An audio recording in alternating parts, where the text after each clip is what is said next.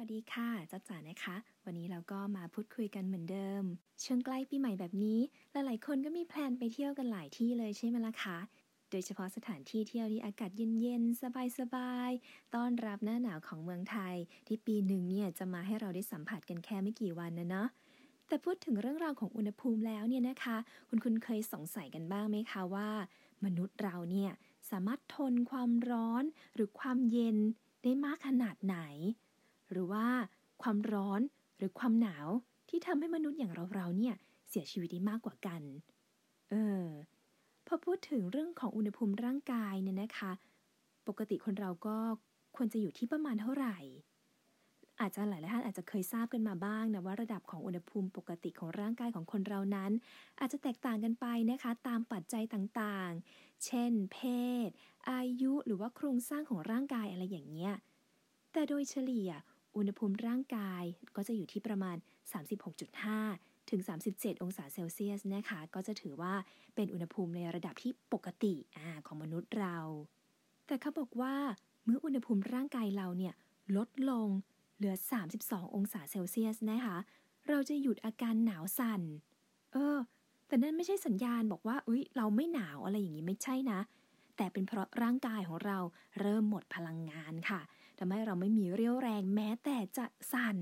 เออขนาดนั้นเลย สมองแล้วก็ปลายประสาทของเราจะไม่ทำการส่งสัญญาณอะไรอีกต่อไปนะคะ ก็อาจจะมีอาการชาที่แขนที่ขา แล้วก็ในช่วงขณะหนึ่งอาจจะเริ่มแบบว่าคลายนะ แต่ว่าเราแทบจะไม่สามารถขยับขยื่นเคลื่อนไหวอะไรได้เลยนะคะ ไม่ต้องไปคิดถึงเรื่องของการขยับปากพูดเลย พราะแม้แต่จะคิดนะคะ เราก็ไม่สามารถจัดระบบได้ สมองจะมึนงง และเริ่มสูญเสียการรับรู้ ถึงตอนนั้นร่างกายจะเริ่มปรับนะคะ เข้าสู่โหมดประหยัดพลังงานอ่าแล้วก็เปิดโปรแกรมฉุกเฉิน แต่ท้ายที่สุดแล้วมันก็จะหยุดการทำงานนั่นเองค่ะ จนกระทั่งอุณหภูมิร่างกายของเราเนี่ยต่ำลงกว่า 29.5 องศาเซลเซียส สมองจะหยุดทำงานนะคะ เราจะหมดสติแล้วก็เริ่มตกอยู่ในสภาพ เรียกว่ายังไงอะคาบเกี่ยวระหว่างความเป็นกับความตาย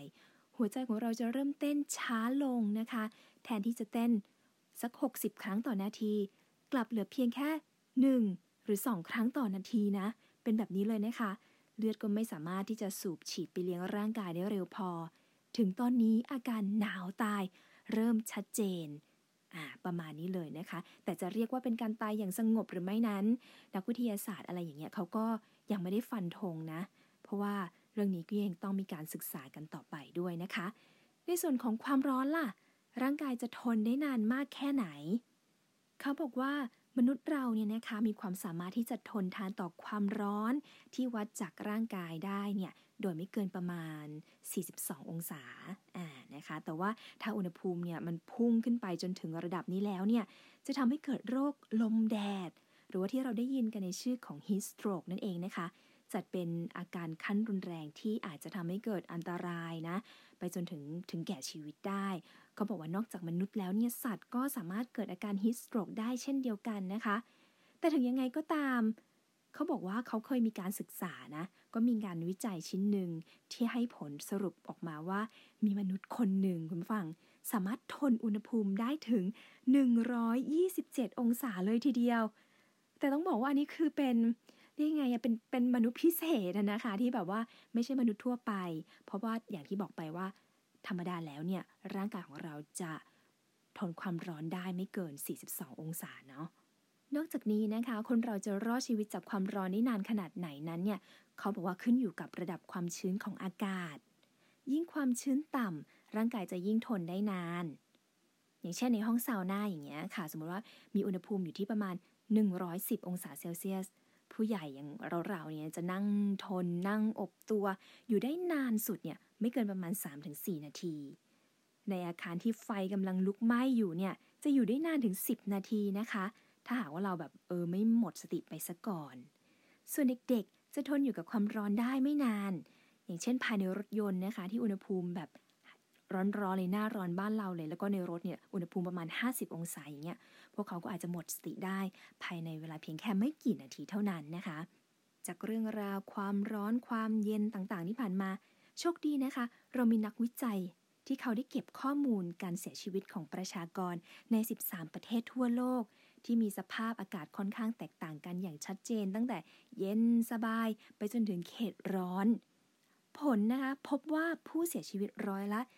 7.7 ของผู้เสียชีวิตทั้งหมดประมาณ 74 ล้านคนเนี่ยนะ มีสาเหตุมาจากการได้รับผลกระทบจากอุณหภูมิที่ไม่ปกติ